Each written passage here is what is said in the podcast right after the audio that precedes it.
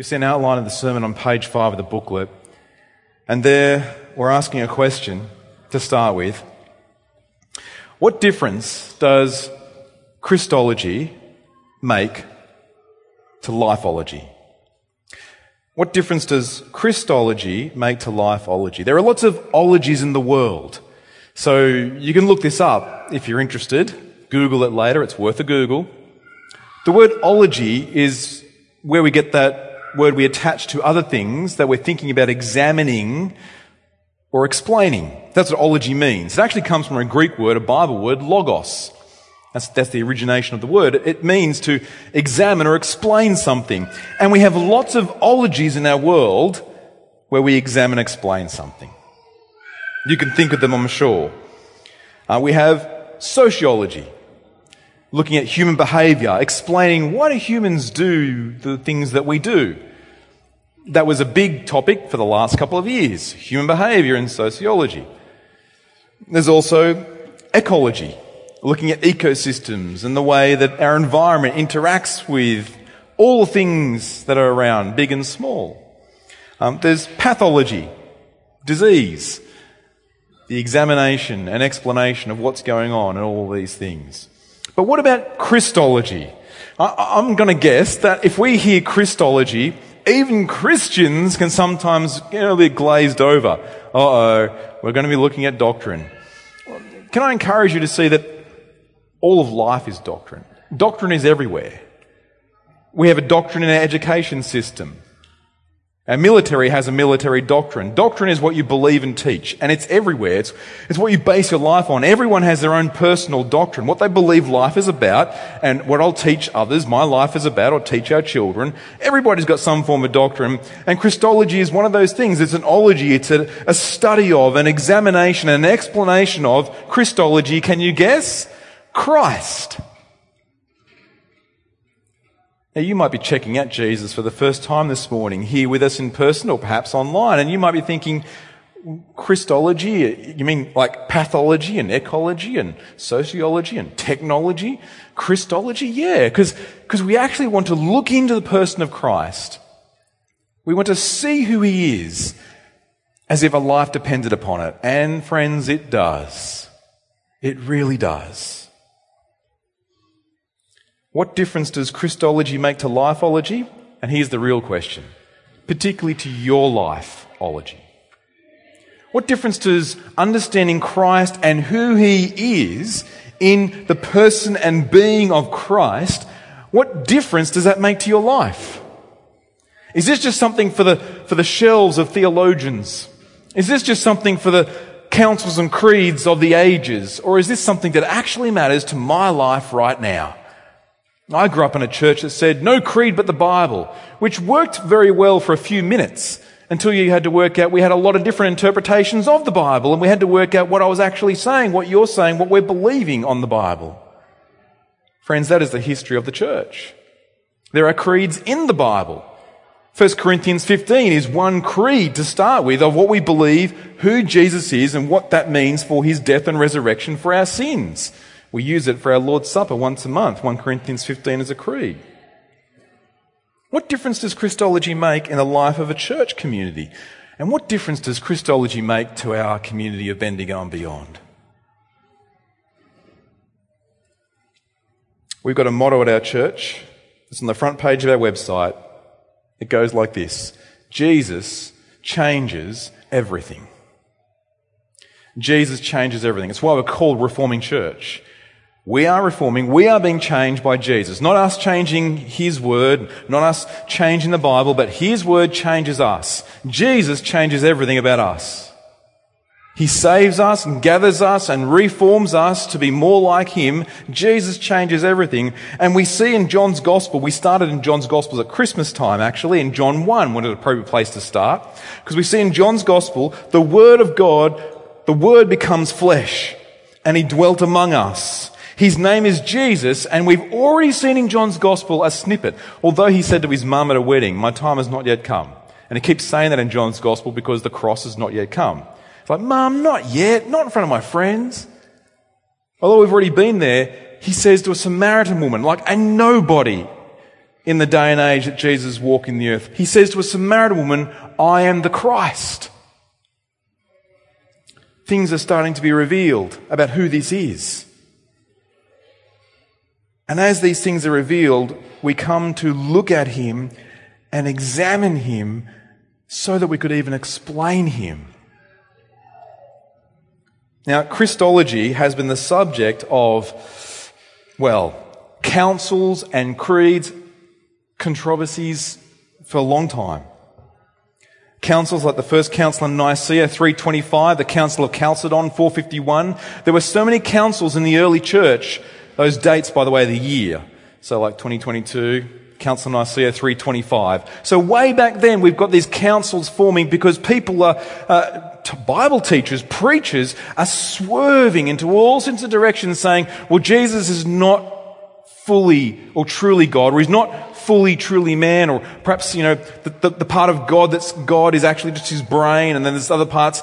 Look, you can look this up later, and if you want to find out more, come to a group near you. Come to a reforming group near you this week, because this will be part of our group guide. We'll look into this, and we'll give you some history and some theology in that group guide online. Do come to a group near you. You'll find out more. But aside from that, here's my sermon summary because we, we do have a, uh, time frame for at least this morning. These councils, these controversies, these creeds were formed because getting Christ wrong is not just a matter of strong error. Getting Christ wrong means we actually end up getting life wrong and eternal life wrong. So, after all this, what does it make for us, what difference does it make? This sermon is entitled Truly God. Truly God. And you could think by that title, it truly just matters in academic world. It actually truly doesn't. It matters to you that He's truly God. Truly man, truly God. I'm, the, I'm not one of those people that even, I don't really particularly, it's okay with fully God, fully man, but I, I prefer truly God, truly man. We can talk about that later. But truly God is what we see Jesus is. And so we see that God is working even until now, even in your life.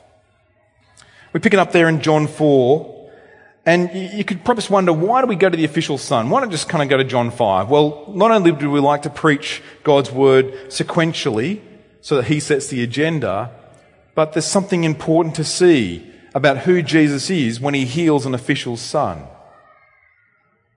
We pick up the episode and we see that Jesus has been in Samaria talking with Samaritans of all people. And then he goes to his home region of Galilee again and as he's in Cana, where he was at the wedding earlier in John's Gospel, he's at Cana. There's an official from Capernaum, 26 kilometres away. And the official at Capernaum hears that Jesus is in Cana. Word of mouth travels fast. The communication's out there. It's in the Cana news, the Capernaum news. And so the, the official travels 26 Ks to see Jesus. And he goes to see Jesus and he asks him to heal his son and his son is close to death. And Jesus replies in verse 48, John 4 48. And I want you to notice something. Your Bible probably's got a footnote in it. It probably says at the bottom it's plural. That's interesting. He's not just talking to the official before him. He says to anyone listening, unless you all see signs and wonders, you'll not believe. I'm old enough to know that about 20, 30 years ago, that was the thing, right? Even in Christian circles. Your church had to be a signs and wonders church, and if it wasn't, no one's going to believe anything. And it kind of petered out because it was not of Christ. And Jesus knows people easily look for the signs and wonder stuff, the flash, which becomes the flash in the pan, the fad. But Jesus is not just interested in people going to him because he can do party tricks. He wants people to trust him because of who he is.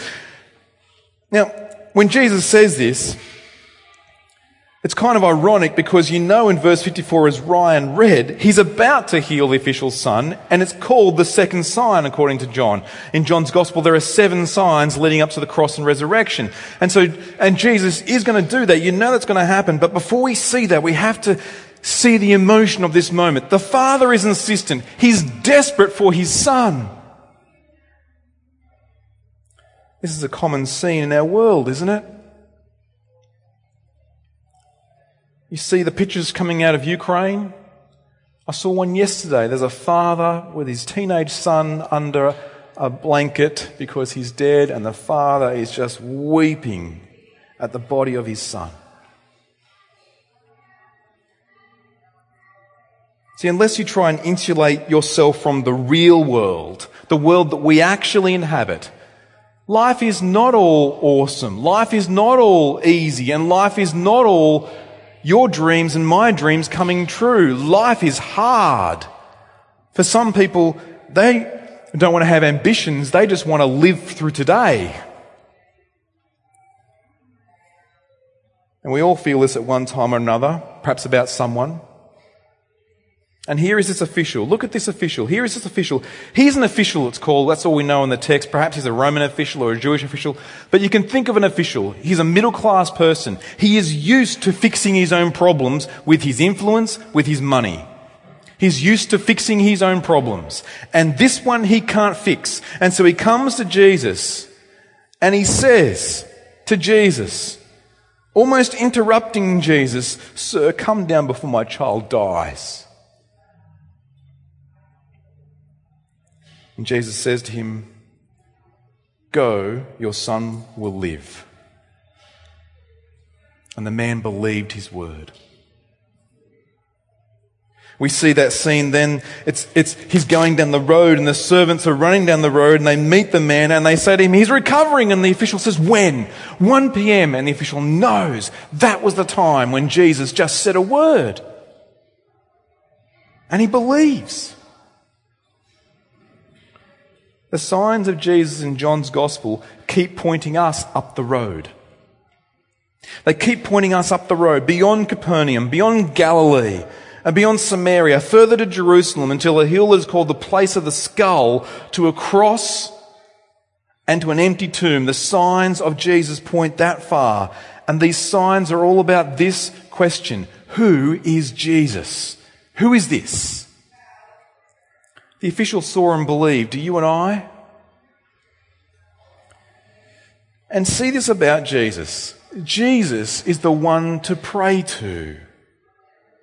And Jesus is the one when you can, when all else is lost, He's the one you can go to. He's the one who cares. He's the one you can ask for in prayer, even if He's 26 kilometers away or He feels distant. He is with us. I think that we come to prayer for us as a church and we almost we pray in a perfunctory way. Yes, we know we should pray and oh, you know, I know I should pray about this. I'll write my prayer point down. I'll say the prayer point. Look, at the end of the Bible study, I'll try and think of something to pray for, or perhaps I don't want to pray. And I think all those things are symptoms of a problem in our hearts. See, prayerlessness says, I can handle life on my own, thanks very much. Prayerlessness is faithlessness. If you're not prayerful or you're not relying upon God in prayer, you are saying, you are actually in fact declaring, I can do life on my own. My lifeology is sorted. I don't need you. And then we say things like, it didn't work anyway. What, you're going to pray? Oh, as if that does anything. Look at this official. He does not give up asking. Now, God does not promise to heal every single time. And there are sick people and lame people, paralyzed people, even as Jesus still walks the earth at this time. But we know one day there'll be no more tears. And we know from then until now, God is telling us to rely on Him in prayer to not give up. We know this from Luke 18, but here we see in John 4, the official does not give up. He keeps asking, Lord, you can do this. I'm asking, I'm relying on you. I've got nothing else but relying on you in prayer. Friends, it's good for our hearts to rely on Christ in prayer, and if we do that, we'll actually see who He is. He's truly God. And then as we move from that scene, we move into John 5, where Jesus goes back to Jerusalem. He's walking past the pool at Bethesda. And at this pool, which is a famous pool, there are all these people. The, the, word is a multitude in John 5. John writes, it's a multitude of people. It's full of people who are lame and are paralyzed, who are invalid, who are sick. It's full of people who are placing their hope in this pool of water. That's why they're there. And Jesus sees a man, particularly, who's been lying there for 38 years. That's older than many of us in this room. In fact, it's older than the average lifespan in the ancient Near East at the time. 38 years he's been invalid. He's been there. And Jesus says in verse 6, Do you want to be healed? Now, for us, we could think, well, that's a Captain Obvious kind of question, isn't it? Do you want to be healed? Of course, he wants to be healed. Which means you expect the Captain Obvious answer, which is, yes! I want to be healed! Is that what he says? It's not what he says at all. Have a look. Jesus says, Do you want to be healed? And the sick man, verse 7, Sir, I've no one to put me into the pool and the water is stirred up while I'm going down another steps before me. That's his answer. Can't get into the pool. Now, your Bible may have a footnote here which could be helpful for us. Um, when we have the Bible, we have the scriptures, and they've been carefully examined and handed down to us through a textual reception system and process that means we have the Bible that is accurate and true as the scribes who wrote it. But sometimes in the early days when scribes are copying the Bible and they didn't have photocopiers to get it exactly right, and their job, a lot of it depended on them doing a good job. But sometimes a scribe would insert something later. We have one of those at this verse, at this point. So we have in later manuscripts, a scribe has inserted perhaps what was a superstition at the time, that it was believed with this particular pool, an angel would come down from God on occasions and stir the water up, and if you were able to, and you were sick, and able to get into the water that was stirred up, then you would be healed. That was a superstition that perhaps was believed. Because it's an, an, a later edition, we don't believe it's actually part of God's Word. We've got the footnote there, but that gives us some context to what's going on here. Because even if you didn't have that verse in this text, still, what does the man rely upon? Like, even if that verse is not here, even if those words are not here, what is he relying upon? He looks to Jesus. Jesus in Jerusalem for the second time in John's Gospel. His renown is everywhere. He looks at Jesus. He hears someone saying, Do you want to be healed? And his answer is, I can't get into the stirred up water. Whether that water is bubbling from underground springs, whether it's just kind of somehow moving, there's some, there's some wind, like we got some wind outside moving our roller door out there. Whatever's happening, the man is focused on the water. That, that superstitious belief, that thing is going to fix my life.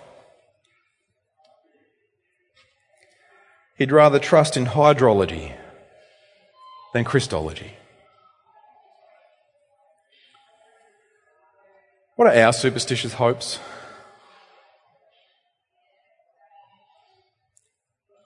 Like we might think, even as Christians, oh, I got no superstition in my life. Yeah, I know what to do when I got the TV week and I see the star signs. Bunch of hogwash. I don't trust that stuff. But we do tend to trust other things, don't we? Our hearts gravitate towards that fix, that thing that if I get that thing in life, it will make my life better. Do you want to be happy? Yeah. Well, get that thing. Then I'll be happy. And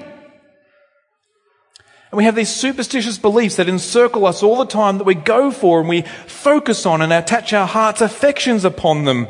And we've got Jesus saying, do you want to be healed of this internal spiritual sickness that plagues your soul. And we easily go for the superstitious stuff. There's a theologian, his name is Carl Trueman. And I was, I met, met him once in Melbourne. I was talking with Carl Trueman, and he was saying that he'd been to Rome recently. So, you know, a lot of us go to Rome for holidays. He goes to study uh, things like the Reformation. Um, he's a Reformed scholar. And he says, here's the juxtaposition that is Roman Catholicism, that is sort of Rome. He says, you can go to a building and there's, there's a great hallway and there's two wings. And in one wing, there are all the books of history and all the information and all the research you could find and examine and explain things. And on the other wing, there's all the icons and the things and superstitious things that people hold in this museum. They believe if you've got those things, you'll have some extra power or healing or something. He says that's the juxtaposition of Rome. That you can hold all the actual and relevant information, yet believe in superstitious things and somehow they have them in the same building. But we do this in our own hearts, don't we? We're so tempted to it. We're so tempted to hold both things together. We have Jesus speaking truth to us, and yet we hold on to other things. So here is this man who can only see the water in front of him, and he's putting his hope in some bubbly water for 38 years. And Jesus has to interrupt his focus. It's almost like you look at John 5 verse 8, you look at verse 8, and it's almost like Jesus is just like, stop, stop it. Get up, take up your bed, and walk. But with a word. We see in verse 9, at once the man was healed, he took up his bed and walked. And then John, the Apostle John writes, little end note, by the way, verse 9, it was the Sabbath day. Now for us, it's too easy to go, well, that's interesting. But that makes everything go sideways. It's the Sabbath day. See, can we just pause at this point? I want to ask a question actually. Uh, can we pause at this point? Look at our world right now with all the fallen, broken, sick, sorrowing, suffering people in our world. Think of them. Think of people you know who are suffering. If you're not sure what to think of, think of the man, the father in Ukraine with his teenage son under a blanket. Look at our world and reflect upon this question. If someone came along who, with love and compassion, spoke into our heart's desires, with grace and service, solved our deepest problems, who healed us who raised the dead, if someone came into a world doing that, what would be your gut reaction? Would it be, let's kill him?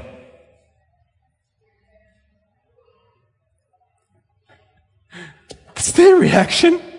Here is the person who's come to undo all the, all the problems in our world. He's come to right the wrongs. He's come to reverse the curse. And they respond with, you did it on a Sabbath. You gotta die, friend. Let's kill him. Verse 10. So the Jews said to the man who'd been healed, because that's all they got at this point, the evidence they have at hand. They haven't got Jesus yet. The Jews said to the man who'd been healed, uh, it's the Sabbath, and it's not lawful for you to take up your bed and walk. Now what's incredible about this is how far from the Sabbath the Jewish rulers are. There's actually no law that says you can't take up your bed and walk on the Sabbath. But the legalists that they are, they've added laws. That's what legalists do. Legalists get the law and then we add other laws around it. Yeah, I see the law there, but it's not enough for me. In fact, I've got my own standards, my own values. I'm going to put around it and you need to meet them as well. So I see God's law. It's all very well, thanks God, but I've got some other laws I'd like to add. Don't do this, do do this. I don't do this and I do do this. And I expect you to do it as well. That's called a legalist. They had a club in those days, almost had jackets, they were called the Pharisees. And whether the Pharisees here are not, we're not told. We are told Jewish rulers. These, these are the people ruling the show. And they are, to their core and their heart, self righteous.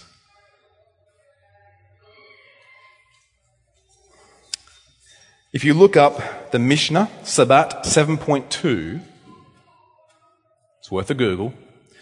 I had to, for the sake of sermon length, that's something I try not to talk about too much, but for the sake of sermon I've, I've contracted a bit of a, of, a, of a quote.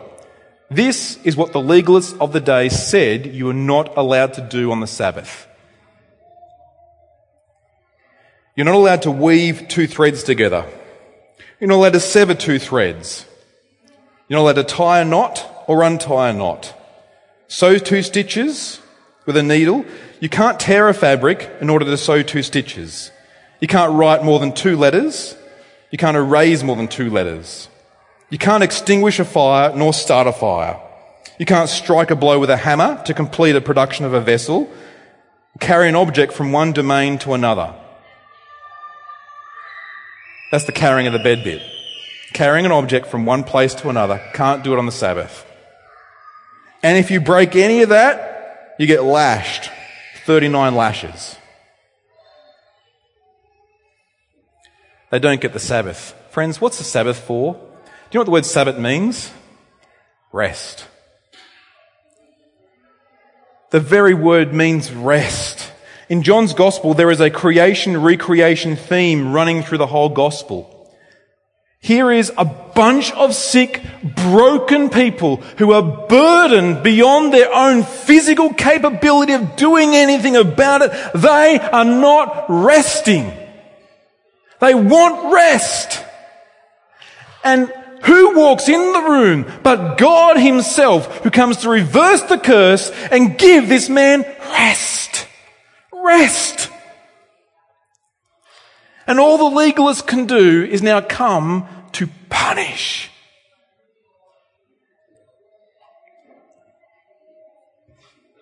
So they interrogate him. How did this happen? And he says, Oh, the man who healed me, that man said to me, Take your bed and walk. And Jesus had withdrawn by this stage, but they, we end up seeing Jesus finds the man in the temple. And it's significant because he says to him, See, you are well, like we sang, sin no more that nothing worse may happen to you. What's Jesus saying? There is something worse than being invalid 38 years. There's something far worse than that. It's being separated from God's love forever. There's something far worse than being invalid 38 years. So sin no more. You're in the temple now. You're in the inner courts of the temple where you can be as a complete person. Sin no more. And as he does this and exhorts and encourages this man, this man then goes and kind of just dobs on Jesus.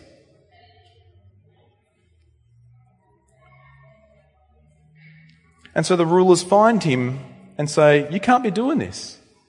You can't be giving rest to people on the Sabbath. Who says? We say it's our rules that we made up. And then Jesus says something very controversial. Verse 17. My Father is working until now, and I am working. Here's where we see Jesus Christ is truly God. You see in your Bibles there, if you look at verse 18 following, look at verse 18. This is why the Jews were seeking all the more to kill him. Because he was not only breaking the Sabbath, but he's calling God his own Father, making himself equal with God. People often say today, oh, Jesus died because he was a good person. Jesus died because he rubbed the establishment up the wrong way. Jesus died because the Romans couldn't handle him. Jesus died because the Jews didn't like him. None of those reasons are why Jesus died on the cross. Under God's plan, Jesus died to save us from our sins. Under man's hand, he died because he said, and showed, and the testimony is true, he is truly God. And we, us fallen humans, said we'd rather be gods ourselves, thanks. We'd rather make up the laws around here and have the glory. And they didn't want him. He's rejected by his own people. Jesus is truly God. At the very least, these guys understand when he says he's equal to the Father, that he's working. They get what he's saying. Like they're picking up what Jesus is putting down. And they're angry. Lots of people today will say things like, the word Trinity is not in the Bible. You may have had Jehovah's Witnesses knock on your door. They're incredibly nice people.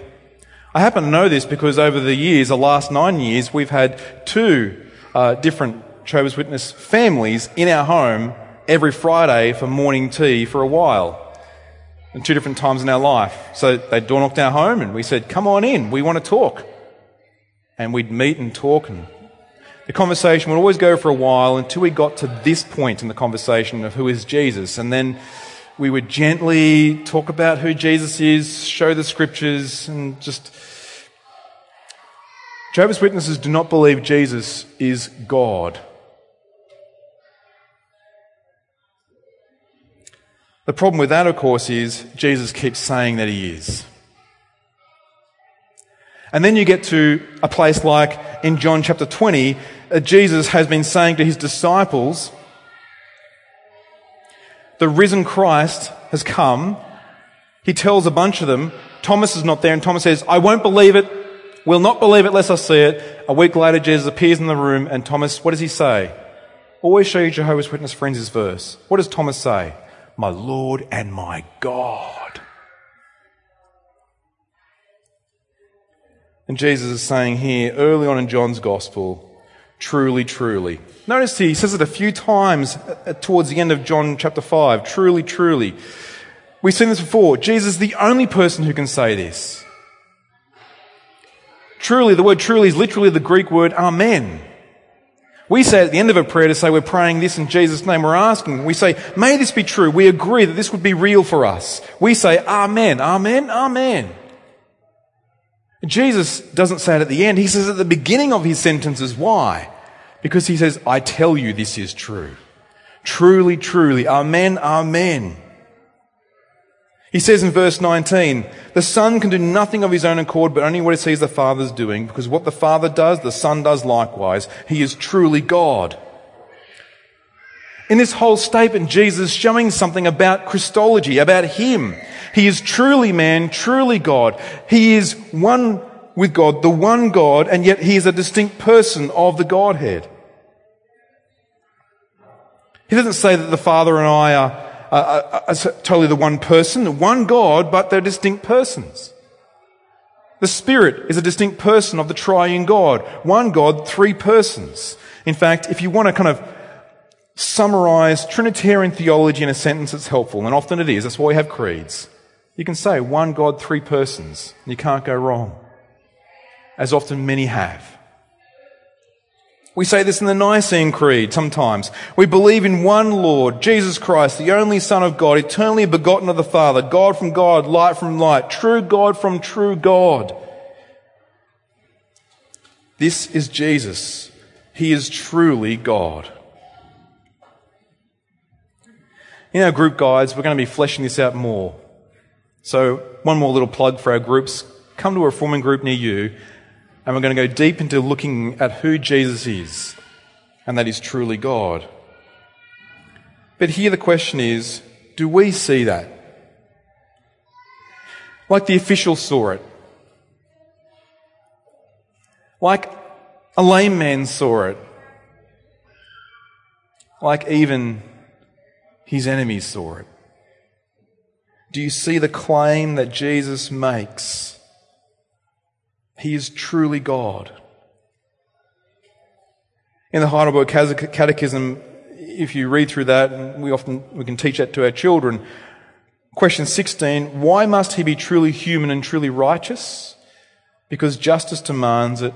We have sinned. He must pay for our sin but a sinner cannot pay for others, then why must he be truly God? So that by the power of his divinity, he would bear the weight of God's anger in his humanity and earn for us and restore to us righteousness and life. He is truly God, which makes him truly Saviour.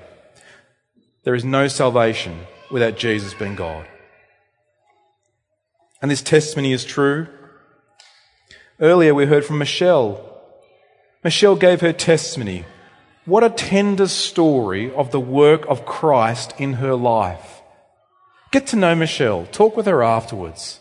Ask her about it more. Michelle has seen grief. She has known what it is to grow up looking for healing in her life and to see Christ come in and tenderly heal her life. And He's still healing in her life and my life and all our lives here.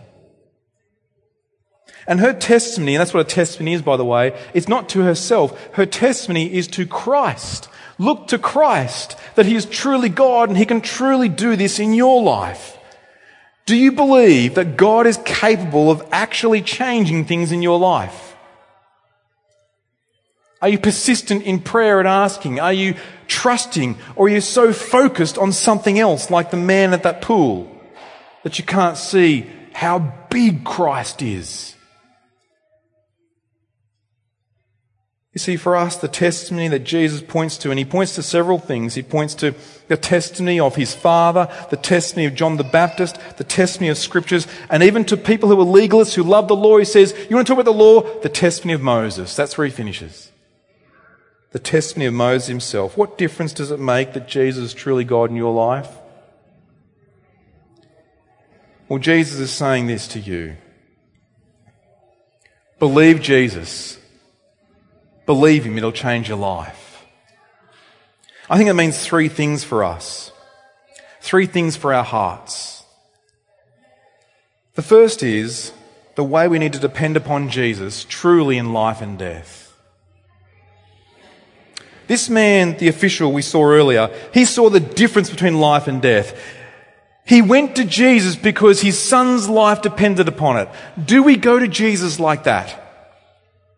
Do we go to Jesus in prayer because, yeah, I know we should pray in kind of in a perfunctory way, or I don't want to pray because it didn't work last time? Or do we go to Jesus because our life depends upon it? You and I need to see it. It's a matter of life and death. Secondly, turn to God from our superstitions. anything we rely upon for our deepest needs being met, they will not meet them. It'll actually fail you in the end. Jesus will never fail you. He will never fail meeting your deepest needs. On the last day, He'll give you an eternal Sabbath of rest. And thirdly, we need to hear the words of Jesus speak into our future life and death of that eternal rest. Friends, I say this because it's topical and it happened just yesterday. I don't know much about cricket. I know nothing about Shane Warne's life. I can't comment, I can't say, I don't know what was on his heart. I don't know what he believed, what was his doctrine about life. I don't know his ology of life. I don't know anything. I don't wish to claim that I do or say anything about that at all. But here's what I do know. Here's what you can know. If you go on Twitter, you can read Shane Warne's last tweet. And Shane Warne's last tweet was this. He expressed his sadness at the death of Rod Marsh the day before. Another cricketer, Shane Warne, tweeted, I'm so sad to hear about the death of Rod Marsh. Rest in peace, mate. Shane Warne did not know that 24 hours later he would also step into eternity.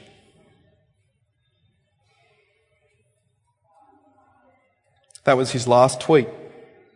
He didn't know he wasn't ready for his own death the next day. Are you?